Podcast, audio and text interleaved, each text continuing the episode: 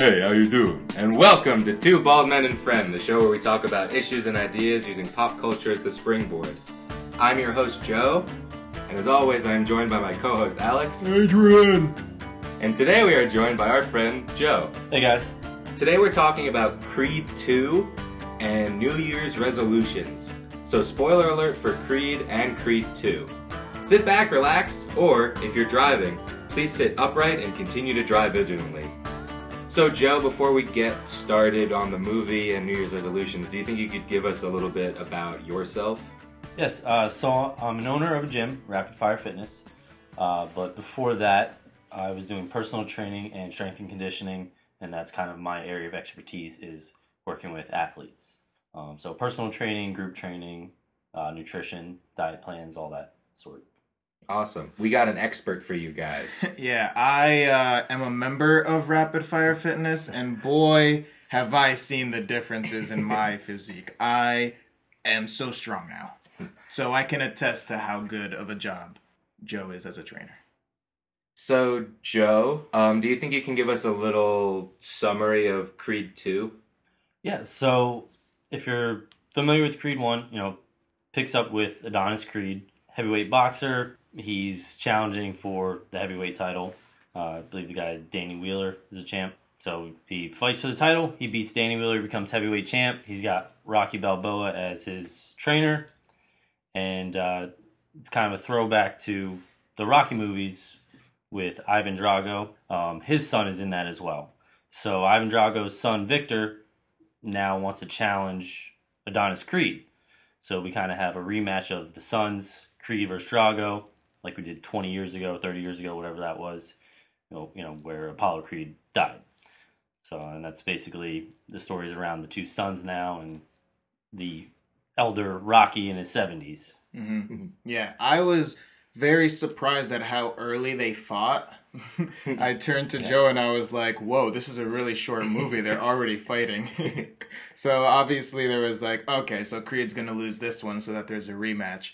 But it was still uh it still I guess kept me at the edge of my seat because there was that aspect of he was definitely losing and would have lost, but then Drago was disqualified for hitting him while he was down. And I thought that was like a nice reason to have a rematch. Like it motivated both of them to say we need that rematch. Yeah, I liked how even though Drago is getting all this popularity after he um, technically loses to Creed, but like obviously would have normally won, and they're like, "Man, you've won 15 fights in a row. How does it feel?" And he's like, "I don't care. I want to beat Creed." Mm-hmm. And it's just, I agree. It's just a very cool reason to have both parties want a rematch. I think it was a little bit more realistic to boxing than like the old Rocky movies where, you know, like you could fight for 30 seconds after the bell would ring, you know, in the old Rocky movies and how they would box with their hands by their side. You know, this was a little bit more realistic. Yeah, I know very little about boxing. I do know that the reason that they hug is to is for sportsmanship, right? That's uh, or is Yeah. it or, or to rest? I, it's one of those things. That's for sportsmanship. Um, what I don't know about boxing is how much of a weight class difference can there be in terms of being comfortable with a fight to occur? Because Drago was so much bigger than Michael B. Jordan. So I'm pretty sure in Creed One they specifically say that he's a light heavyweight, which is I want to say it up uh, up to like 80, 185 pounds or something like that. This one they're heavyweights, so there's no weight limit. So if you're over 200 pounds, you're just in the same weight class. Yeah, I think it's somewhere around that 200 to 210 mark Yeah. is the difference between light heavyweight and heavyweight. And that was kind of my only gripe with the movie. He was like 180 pounds. You Yeah. know, he was like six inches shorter. You know, Yeah. um, huge difference. I didn't notice in the trailers, but Alex, before we went and saw the movie, you were like, "Yeah, uh, Michael B. Jordan looks like a lot bigger in this one," and I was like, "Oh, I didn't really notice, but I guess that makes sense." And then the first scene, I was like, "Oh, he's substantially bigger."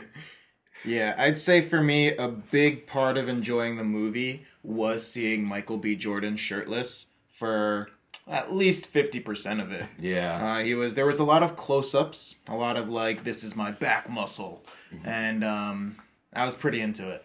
Yeah. Um, similarly, I was into um, Ivan Drago's son, Victor Drago. He was as big as like a bookshelf. oh my god, Massive. it was. Yeah. I will say that Drago, I think he was an actual boxer. Like the Mhm. actor was an actual boxer, but he did a really good job with like his stoic uh staring off into the distance and being sad about his family not actually loving him. A lot of the movie was close-ups of faces and close-ups of muscles, but what acting is really difficult when uh, when it's so much close-ups of faces because you need like very specific and particular facial expressions to to really tell a story because it's not in your action and i think drago did a, a good job with that Yeah, he was fantastic. Like you said, with all those like facial expressions, like you could tell what he was thinking and feeling. I I like Creed mm. two, I like Creed one, but the problem I have with both of these movies is that Creed is fighting a more interesting movie. Like I would have much rather watched Victor Drago's movie because he had like a really interesting story where his dad lost to Rocky, and so um, and like he was like a Soviet boxer, so the Soviet Union was pretty much like get out of our country. So he was like exiled, and so he has just been grooming his son to one day get them back in the good graces of Russian boxing. Then it's like, or you know, Creed is cool too.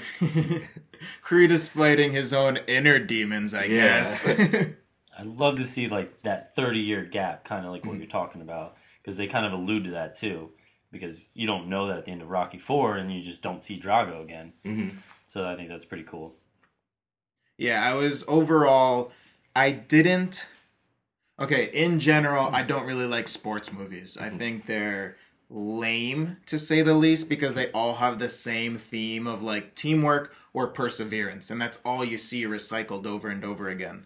Um, but if I'm comparing Creed 1 and Creed 2, I would say I enjoyed Creed 2 more, um, but still would only give it like a B, B minus.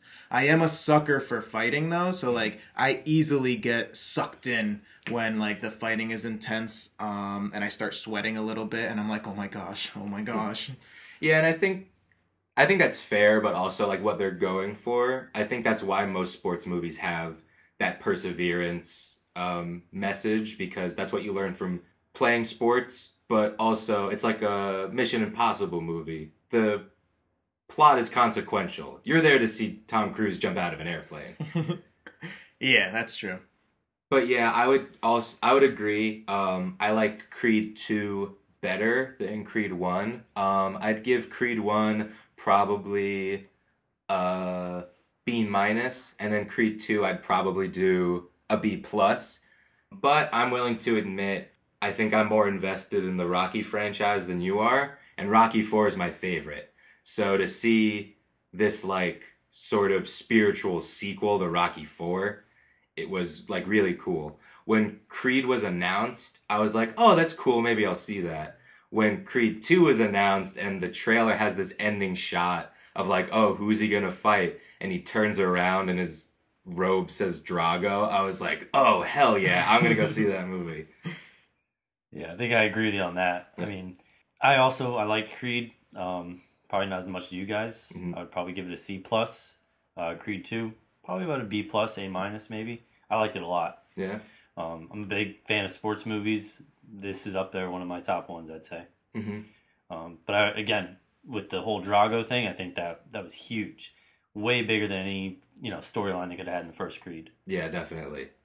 Yeah, watching Creed 2, I, like narratively, I understood why we have Creed 1.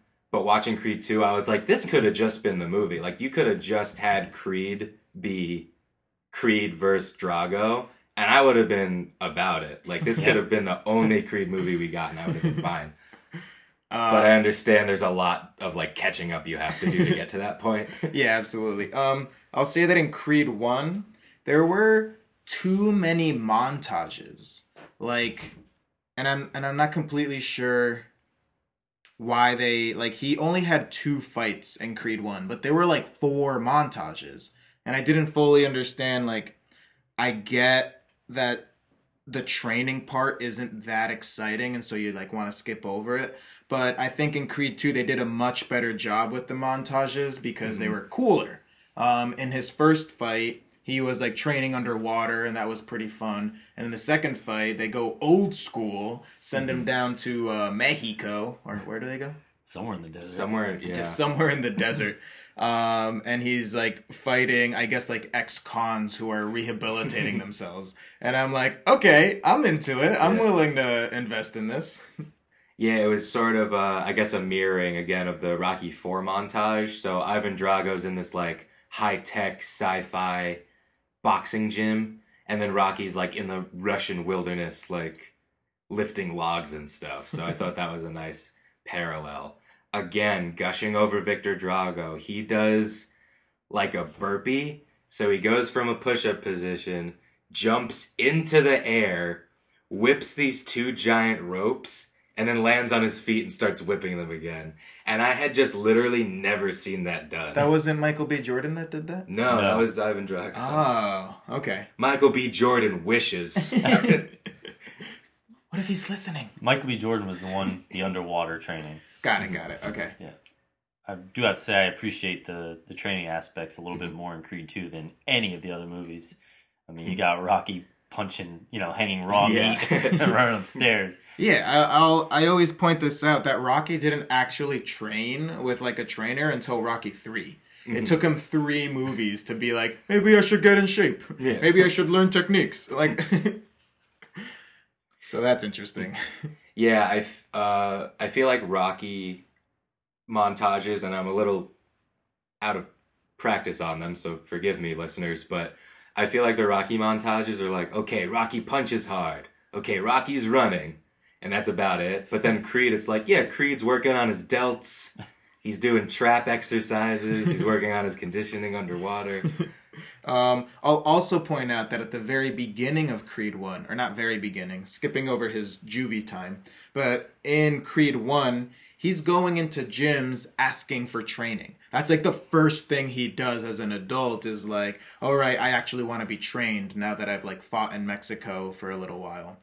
Um, and I found it to be an interesting choice to portray Michael B. Jordan as the arrogant boxer because he like goes into the ring and is like, "Watch, I can take these guys on," and then he gets defeated pretty easily in the in the second person that he fights.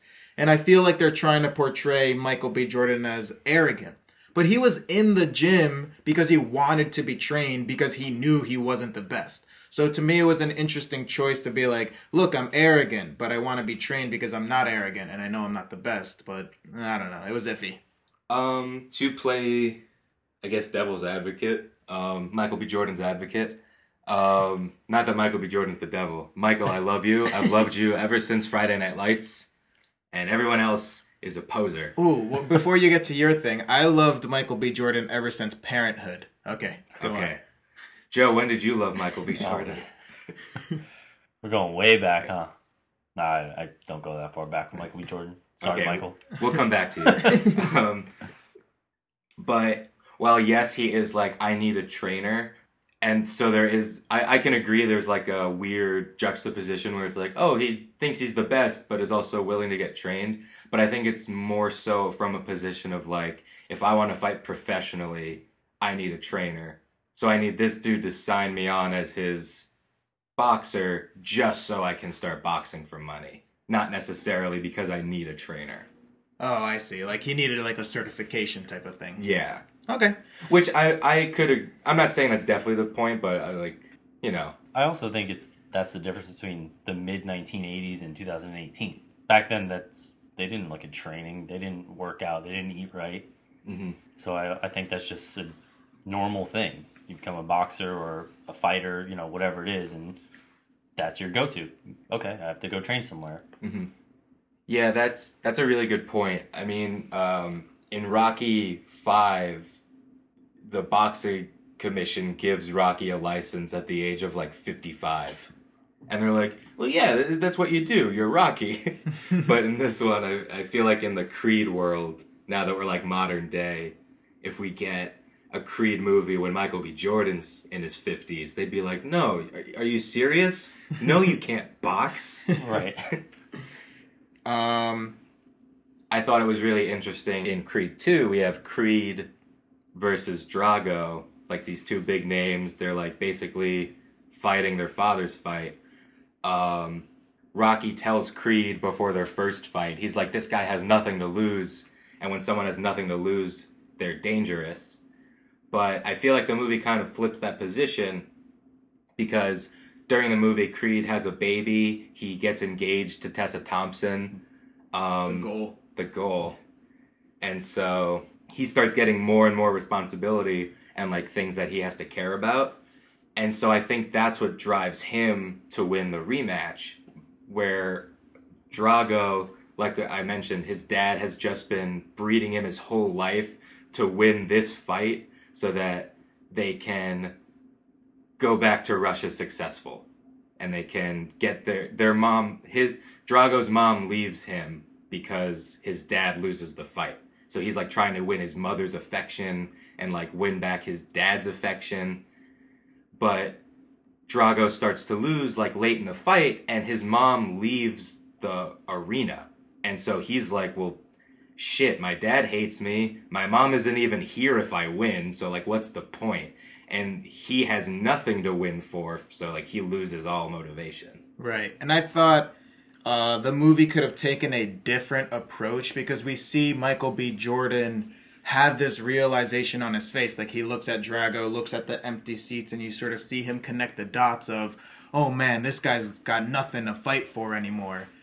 And I feel like there could have been an opportunity there for him to throw in the towel and mm-hmm. be like, I'm going to let you win right now, and maybe we can have a rematch later, but I need, like, I don't even care about this fight because I have so much more going on for me. Whereas mm-hmm. this is the only thing you have going on for you. I felt it was unnecessary to let Michael B. Jordan have a realization and then do nothing about it. He still beats Drago. Yeah. I get that, but also the competitiveness of sports. I think if you're a fighter and you see that, it's more of a killer instinct. And I think what happened is more realistic. You see that, you see that he's completely demoralized. Now it's time to finish the fight. Yeah, that's true. Um, and I would also say that Drago probably wouldn't accept it as a win if if Yeah. he throws Yeah, in the definitely. towel. Um, Similarly um, to what you were saying, Joe, of like this fighter instinct, one thing Alex and I were talking about when we got out of the movie is um, Rocky doesn't want to train Creed for this fight because he's like, no, this guy's dad killed your dad in the ring, and I should have thrown in the towel, so I'm not going to make that mistake again. Then, when Creed is fighting Drago, Rocky's like, hey, do you want to quit? You want to throw in the towel? And Creed doesn't say anything, and Rocky's like, yeah, I didn't think so. And we were like, no, Rocky, you're doing it again. You're Yep. gonna. but um, I can totally agree with your point of like, Rocky's a boxer too, and he understands. Obviously, Creed doesn't want to throw in the towel, so he kind of gets that like, okay, this might be a bad idea, but I guess let's roll these dice and. It was just upsetting that Rocky never learns his lesson. the lesson that he consistently claims he knows is I should know when to throw in the towel. And then he never does. For in Creed 1, in Creed 2, in any of the Rockies after 4, he doesn't throw in the towel. So this idea of know when to give up or at least know when to cut your losses and overcome the obstacle later completely ignored. So he doesn't learn a lesson. I think it's realistic, though. Mm-hmm. I guess think realistic. The sad part is, in that competitive sports nature, I think that's what would happen. You know, obviously this is a bit exaggerated because it's a movie, Mm-hmm. so you don't have in MMA or boxing someone just, you know, completely unprotected, just getting wailed on. Right. So you don't have these scenarios, but Yeah, that's uh that's something I think about when watching like these movies where I'm like, why is there no TK- TKOs? Like, why is the ref never stopping the fight when someone's like clearly losing? Um, but I think that kind of goes back to our point from before about like this is a sports movie. You're here to watch a boxing match, mm-hmm. so like yeah, maybe it's a bit exaggerated, like you said, Joe, but like that's what that's what I paid twelve dollars to go see. yeah.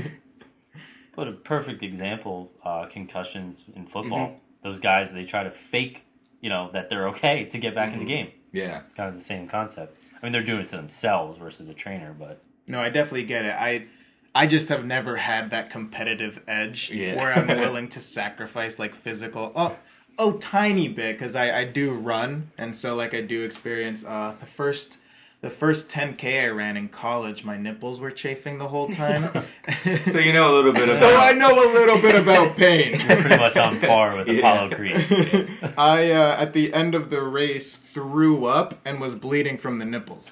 So I know Well, I what was gonna- perseverance is. I was gonna ask if um, runners have cut men like boxers do, where when your nipples start chafing, if they just cut your nipples off. It, Did they not the have shirt? it? Yeah, cut the shirt off. That's better. That's a better idea. All I'm saying is that Michael B. Jordan is here, and I'm right there with him. Um. So Alex, I think your like personal running experience is a good transition into our topic of New Year's resolutions.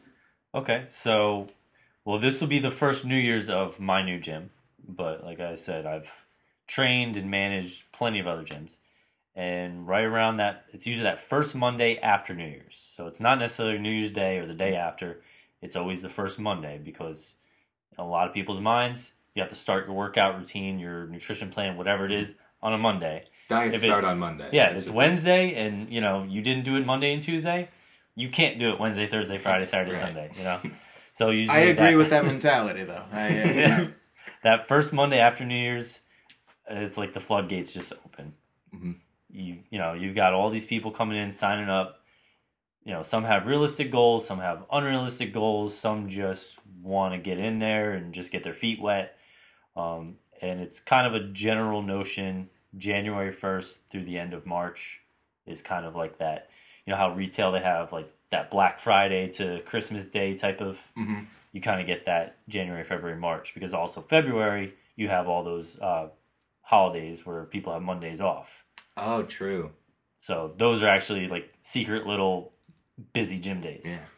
I hadn't thought of that. and so, in that sense, like you see, so you see a lot of people sort of dwindle out usually over the course of those months. Um, what's the difference between the people who stick to it and versus like the people who end up leaving and not coming back? As far as like percentages, or you mean Um, physical? like what like what do you see in them because you're a personal trainer as Right. well so if when you're talking with people how do you do you differentiate the type of i guess customer or client that you have that like you can tell oh this person's going to make it through the year versus okay i'm not going to see you by march I'd say two big things. One is what their goal is, if it's realistic or unrealistic. You know, obviously that's going to play a huge role because if they're unsuccessful, then they're going to quit the gym. Mm-hmm. You know, if they go from sitting on the couch all day to I want to work out five days a week, you know, eat no carbs when they're eating McDonald's every day, probably not going to happen. Mhm. But if they say, you know what, I want to go maybe 45 minutes a day, three times a week, and maybe eat two healthy meals a day, you know, and kind of let the rest go. Or, you know, some people do no carbs after 6 p.m. type thing. A little more realistic. So that's one aspect. And like I said, the people who have realistic goals, they'll do way better. And you can, like I said, you can see that. Um, the other thing is the reason that they're doing they're doing it. You know, if they don't really have a good reason or it's kind of a phony reason, Mhm. again, a lot harder to maintain because you kind of lose that gung ho feeling. You know, maybe the first week is awesome. You know, if somebody says, I want to be a professional fighter or something like that, Yeah. probably not going to happen, you know. and after two weeks, they say, Yeah, I'm going to just stick with my day job, and, Mhm. and they kind of fall off. Yeah, I've definitely heard um, a lot of um, and read a lot of research of like one realistic goals, but also are your goals aligned with what you actually want? And so I do. That's that makes sense that those two are the biggest factors that you see.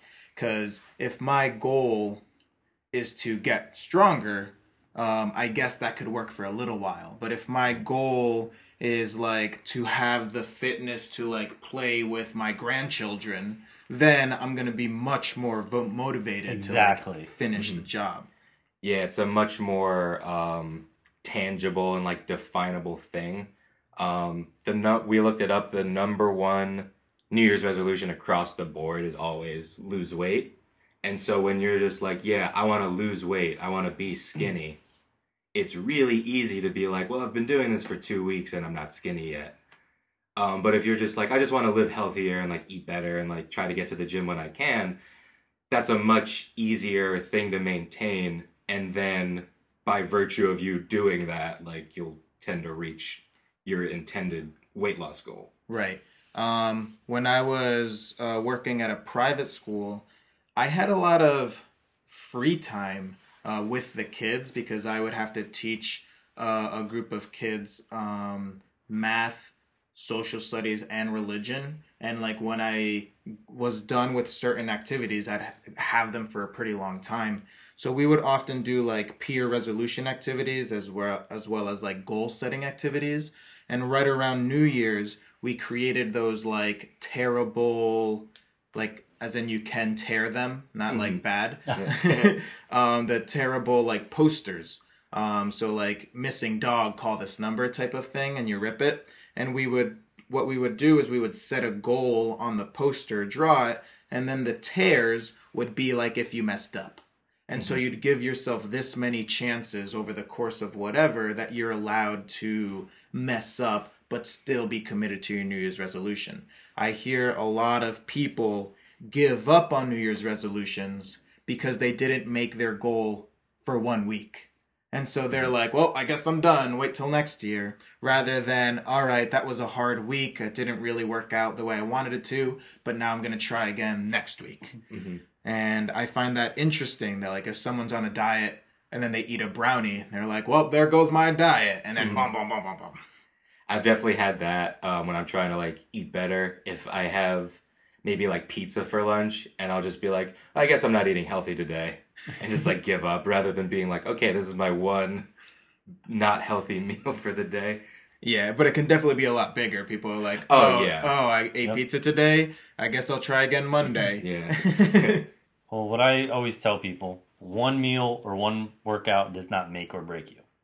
So if mm-hmm. you eat horrible and don't work out, and you go and do one killer workout for three hours, the best workout ever, that doesn't really do much for you. hmm If you work out for, you know, 30 minutes or 60 minutes at a moderate pace, you know, four or five times a week for a few months, you're going to get a lot more out of that than that once a month, three hour workout. Right. And same thing, if you're, you know, on a general healthy lifestyle, you're eating moderately, you're working out moderately, you have a cheat meal, that's not going to knock you, you know, off your horse. It's not going to make you gain 10 pounds, that one meal. Right. Yeah. And you I mean you look at the stock market and people are always like, "Oh, it goes up and down, up and down," but over the course of 12 years, you do see steady increase. So you're going to see an increase in health if you commit to a long enough period of whatever your resolution is. So when people within 2 weeks are like, "I'm not seeing results,"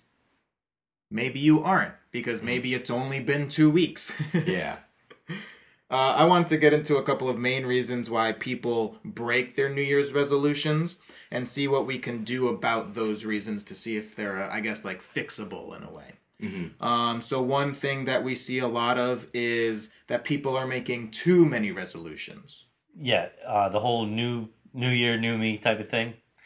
Uh, instead of just slowly working on it, um, you know, like the cliche saying, "Life is a marathon, not a sprint." It's kind of the same deal. Whether you're talking about health, fitness, you know, anything that goes with those whole New, New Year's resolution things, um, you can't do everything at once. You know, Mhm. like I said, you can't maintain seven days a week working out. You can't, you know, eat no carbs and you know get 10 hours of sleep every day and go to church every you know it's just it's not realistic Yeah, it doesn't work because you're you're learning new habits. Yeah. And so and you're also breaking bad habits. Like the more things you have to learn, obviously it's going to be more difficult.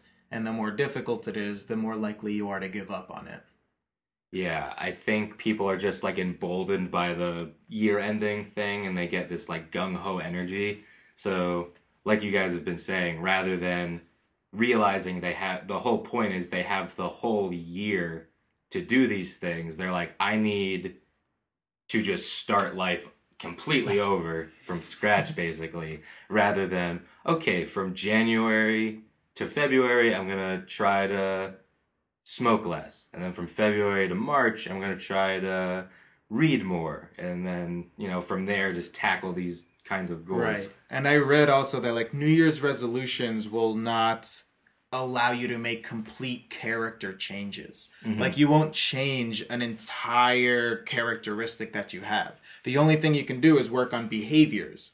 And those behaviors can lead to character changes, but you really have to focus on the behavior itself in order for it to be obtainable and in order for you to be able to see the difference. Like I can't tell if I'm a happier person. That can't be a New Year's resolution. Mm-hmm. but I can look up like what makes people happy, figure out what makes me happy and do that more often, and that's an observable thing that I can keep count of. I think people encounter small failures with all these resolutions and they count it as a failure, even though it's really mm-hmm. not. It's just a hiccup.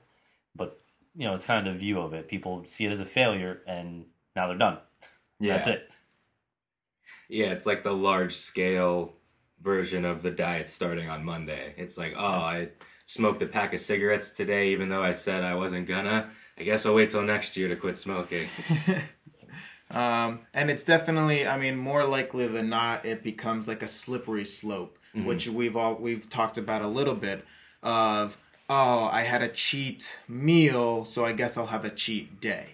And then you might get back into it a little bit. But then you have another cheat meal because, well, the last cheat meal didn't really hurt me too much. And then you have another cheat day. And then it becomes like a cheat weekend. And then you sort of stop thinking about them as cheat days at all. And it's just you're you're accidentally going back to your old lifestyle. Um, but I've also found that it's important to identify these goals and align them with what you want. And if it turns out that it wasn't successfully aligned with what you want, it is okay to abandon a resolution and be like, well, this turns out this resolution wasn't as important to me as I thought. Let me find a new one. But the important part is let me find a new one as well. But you shouldn't stick to a resolution just because you made it, even though you found out that, wow, this actually isn't important to me. So this phenomenon we've kind of been talking about, where um, people think that you can just dive right in and immediately change everything about your life, has a name called false hope syndrome. And so it's basically like what we mentioned before. You know, it's the start of the year, and everyone's like, "Yes, I'm gonna make the right choices, and I'm gonna get cut, and I'm gonna be heavyweight champion, and I'm gonna avenge my father's death in the ring, and I'm gonna defeat communism." But All obtainable goals. all obtainable goals. And then when it's much harder to do all those things because you're not Rocky Balboa or Adonis Creed, it's a you get discouraged and you fall off the wagon because you're like, well, I, I've been training, I've been learning how to box for two weeks now, and I haven't beat anybody. I'm not the best boxer in the world after two and a half weeks of training, so I'm just gonna give up. I'll definitely say like boxing is always something that I've been like tempted to get into. Um but I'm terrified of getting into a ring. So I'd rather like just learn the training of boxing and like just get fit like in that sense and never step into a ring. Um but this like again you just want your goals to align with what you want. So like my goal shouldn't be I want to become a boxer because I don't. Right. but I do want to learn the techniques of boxing and so I need to come up with some goal that aligns better with that. Right. And then that will help you fight this feeling of feeling overwhelmed. Because if you're like, okay, I just want to learn how to box, I don't want to learn how to be a boxer. I don't necessarily need to knock someone out or get the points to win. You won't feel pressure to meet this end goal or deadline or anything. You'll just say, okay, I want to learn the technique. that's a much more tangible and measurable thing to do, and that'll help that'll help keep you from dropping that. Yeah, goal, yeah. It makes sure that I don't get overwhelmed and I don't get disappointed. If the the higher the goal or the larger the goal, the easier it is to break when you're like, well, I'm not making it. I think a lot of it is a mindset. Um, I kind of go back to when I was talking about small failures.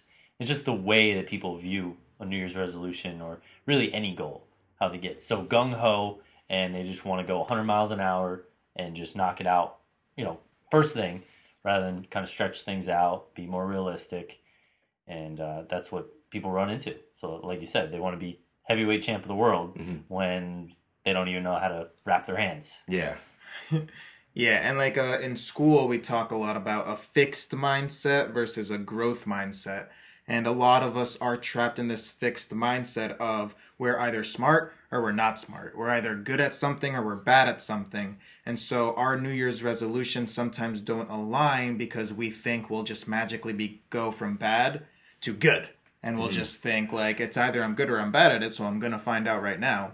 And they don't have this growth mindset of failures lead to success. Like you need to be really bad at something in order to be bad at it. You need to be bad at something in order to be average at it. You need to be average at something in order to be all right at it, so on and so forth.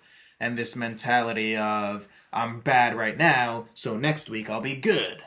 It doesn't work. Hmm. I think educating yourself on whatever the task is, I think that's big. You know, mm-hmm. be organized so that way you have steps, kind of get an idea of what you're getting yourself into. I think that's another thing.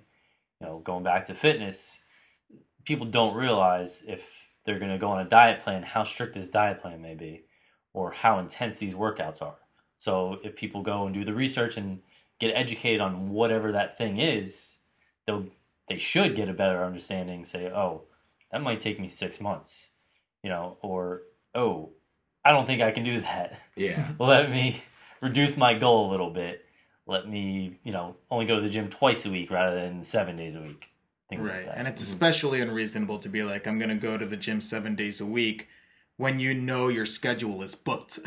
Yeah. Like, it's just like, oh, you didn't even take the time to think about when you're going to go to the gym or the fact that it's going to cut into your time doing this or doing that. So Joe, you just um, brought up dieting, um, and doing research for this episode. There's a lot of stuff on the internet saying that basically dieting doesn't work particularly long term because basically your body can't tell that you're dieting. All your body knows is we're not getting enough food, and so it'll slow down your metabolism to make sure that you're holding on to all those calories. So in the long term, dieting will actually have the opposite effect. Um, and we see this with like the keto diet. Um, that is not supposed to be a long term diet. That is supposed to be like a rearrange your metabolism sort of thing. So then when you're on a more reasonable diet, your body isn't holding on to everything. Um, and just what like what you said with like people should look into what they're getting into, especially now with the internet. I think it's so important to research this sort of stuff before you actually, you know, make a commitment like that. Right. And for the sake of vocabulary, we're, we're saying like um, changing your diet does uh, result in like a healthier lifestyle. Dieting is what we're criticizing. Yeah, I wasn't saying like, oh, eating fruits and vegetables and, and fresh food. Get out of here. Right. So your body goes into survival mode basically. And like you said, it it values fat more than it values muscle. So it's going to store the fat, it's going to eat the muscle first. So again, dieting, like you said, not really good in the long run. Mhm. But changing your diet, great idea for everyone. Right. So it's you know the small things. Don't go crazy. Don't overdo it. You know, even if you're counting calories, that's the type of thing you don't do that long term. You know, eat smart. That's really you know just eat healthy foods. Mhm. Pretty much that simple. Yeah. Um, a big part um, that I want to get into is let's let's fix all of these roadblocks that we keep hitting. Let's overcome them by talking about how to create good New Year's resolutions, or at least um, New Year's resolutions that we can stick to. Um, one thing that I've heard a lot is rather than making a negative New Year's resolution, as in getting rid of something, you want to make a positive New Year's resolution, as in adding something to. Um, so, in terms of dieting or changing your diet, eat more broccoli would be a more productive resolution than eat less fast food. Although technically both will help you, one is going to help you more in the long run because you have this mentality of, oh, eating more broccoli is preventing me from getting more fast food. Mm-hmm. And that I feel is, um, again, going back to this false hope syndrome or feeling overwhelmed, that's easier to be like, oh, I ate fast food today. I guess I'm just going to eat fast food for the rest of the week. Whereas, like, oh, I didn't eat as much broccoli as I planned to add to my diet today. I guess I'll just have more broccoli tomorrow. It's mm-hmm. like a much more manageable goal. yeah, and even on the same day, like I ate fast food today. Now I definitely have to eat broccoli today. Like yeah. like like double double right. down on the fact that you're still adding something to your diet. Mm-hmm. Don't compound the problem, basically. Mm-hmm. Yeah. Right. Um, so for a lot of us uh, education folk and um, people who work in sales as well, they learn an acronym um, usually called SMART, and the acronym applies with uh, New Year's resolutions as well.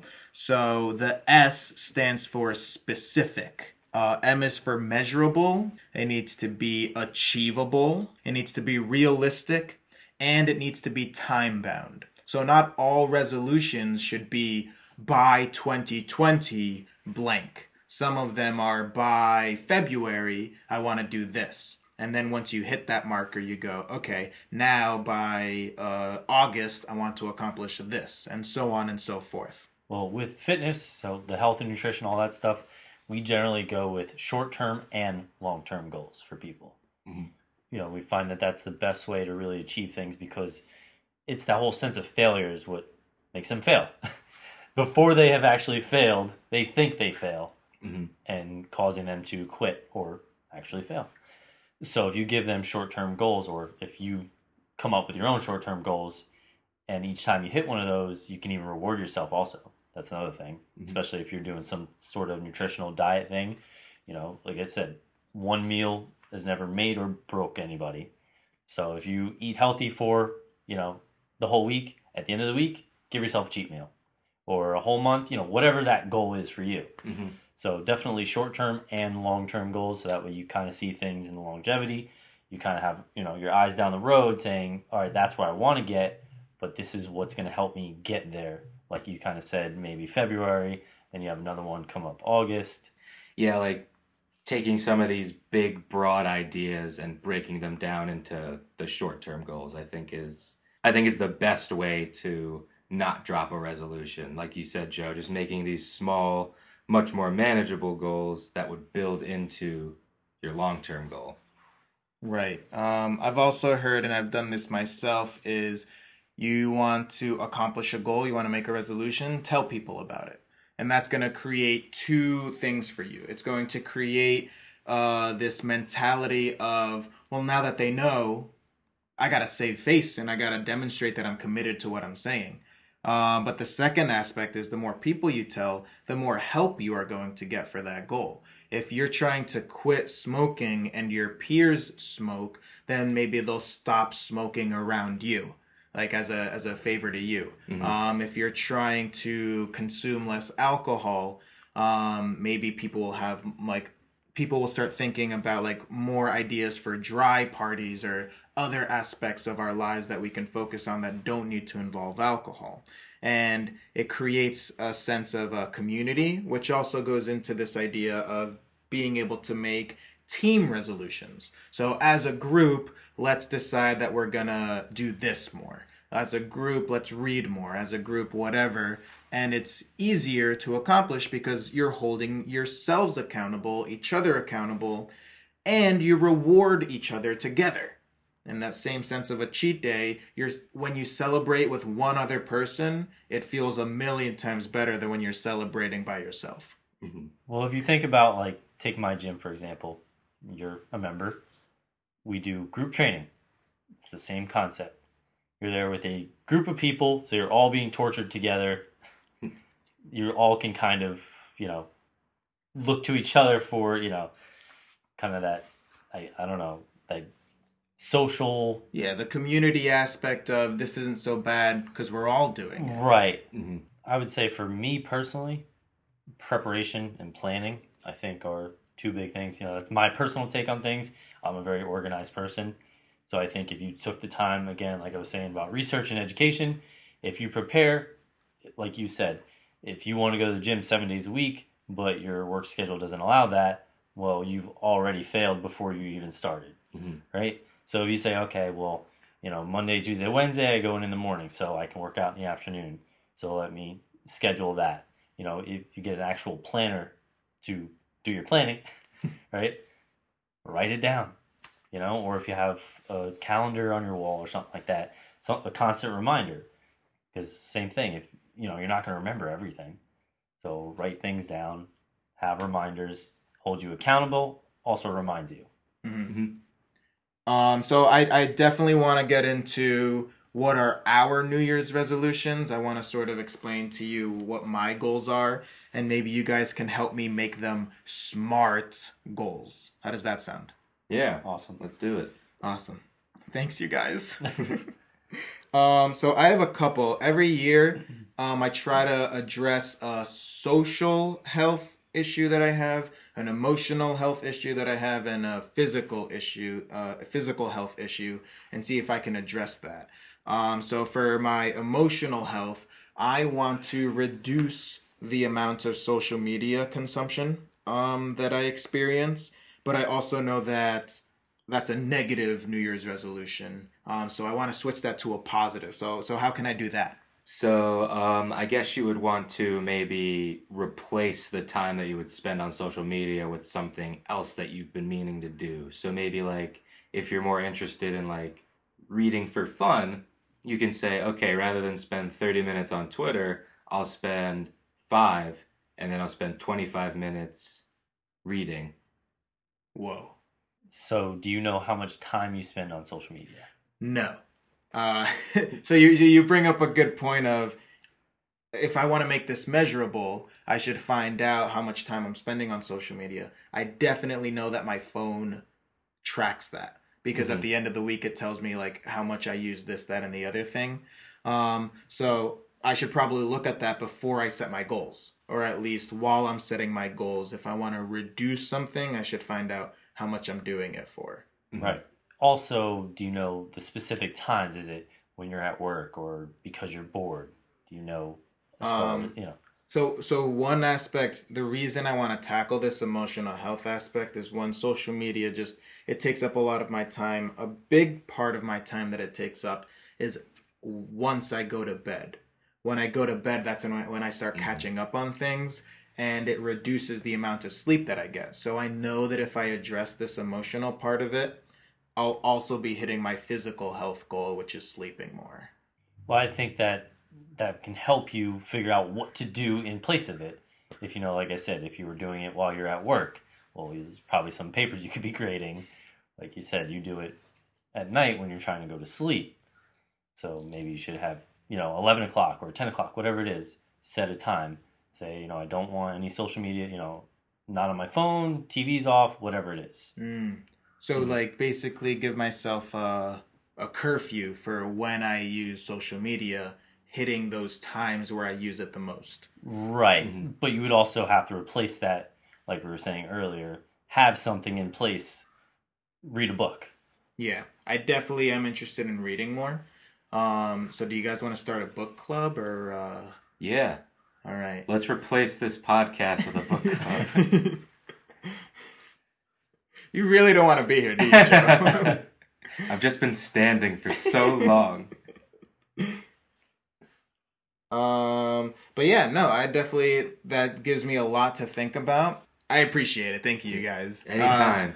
Uh, anytime, because Yeah. last time I called you at three in the morning, you said, "Why are you calling me at three in the morning?" Well, that wasn't right around the new year. You Oh. shouldn't be making a New Year's resolution then. You're right.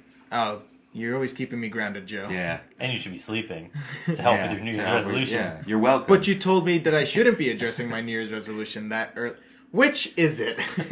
oh, I have a phone call to make. I'll be. um, but yeah, uh, what are so either of you New Year's resolution? Let's go. Um, so mine we've kind of been talking about throughout the whole episode. Um, I'd like to eat healthier, um, especially while I was taking finals and stuff. I was eating a lot of like fast food and not eating regularly. Like I wouldn't eat until maybe like seven or eight at night, and then I would eat like a whole fast food meal, and that would be like the one thing that I ate that day. So definitely like better eating habits is what I'm looking to do. But I don't know where to start. Maybe uh, first you should see a dietitian or a personal trainer. Sit down Mm-hmm. with someone and someone who does that for a living, so you don't have to make those decisions. oh, perfect. I think I know a guy. Um, I'll definitely say it sounds weird, but going back to scheduling meals um, can be very beneficial if you know that your life is uh, really busy, or if you know that when it's not busy enough, you forget about certain things. Like for me, the more busy I am, the more likely I'm to schedule in things that are important. And then when I'm not busy at all and I have nothing to do, I always procrastinate things, and so and sometimes that's even meals. Um, so think that's normal. scheduling yourself. Definitely. Yeah. Um, and then we have talked about this, but adding things to your diet rather than taking things away. Yeah. When you said that broccoli thing, I was like, oh, that's better than saying no more fast food.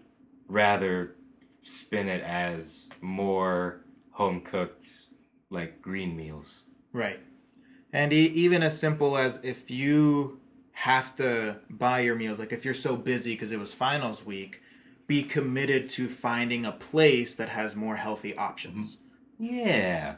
You know, I, I would say from the fitness aspect, you want to set yourself up for success. So, like Alex said, find find the places that are going to have meals that you know fit in with what you're looking to do.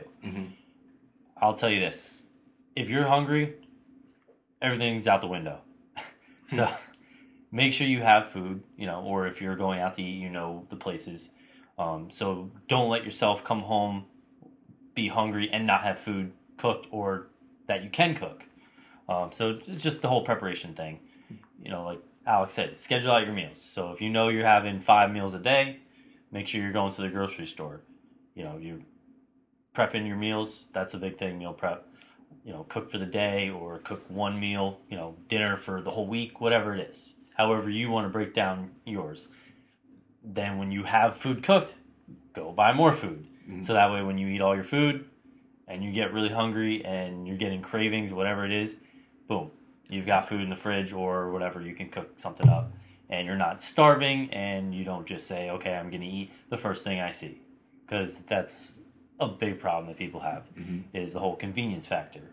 You know, they have no food in the fridge. Well, McDonald's is half a mile before the grocery store, and I can get there, eat my meal before I'd even be home with the groceries. Mm-hmm.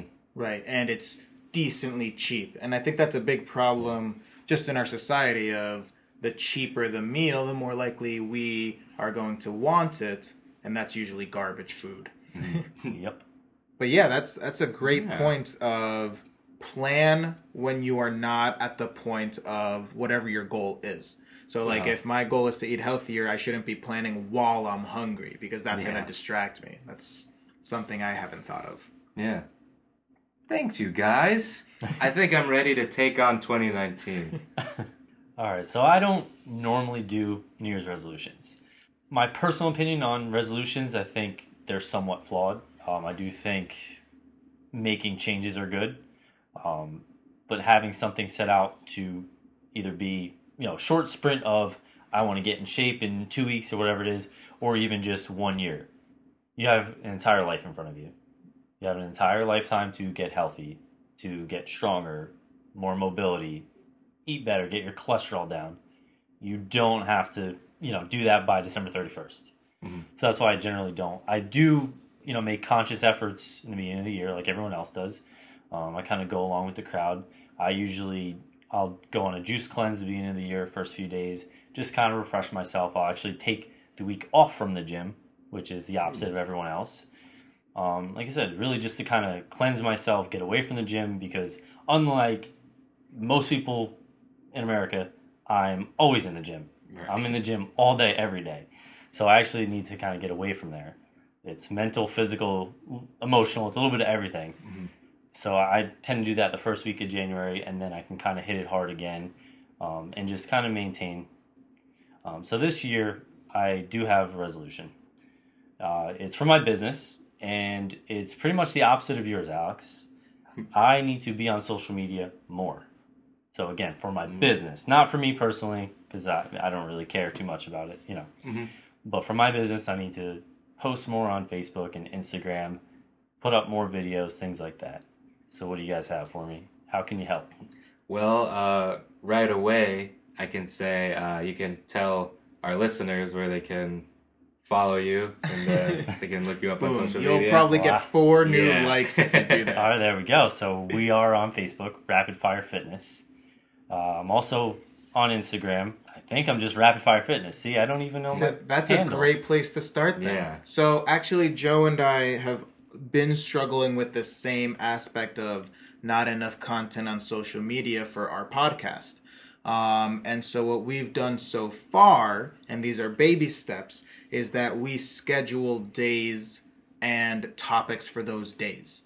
and having those on these days we post this definitely I think has helped us Yeah. like, keep up with it. On top of that, we also have started following other podcasts and seeing what they do. And that's sort of our research aspect of like, okay, this is how often they post, this is how many followers they have. Maybe reach out to like your followers or like even some of your members and be like what kind of posts would you be interested in if you were following a gym? I think that's some good advice. So research, schedule. Yeah. Uh, for for Joe and me, we're definitely debating like it's not our forte.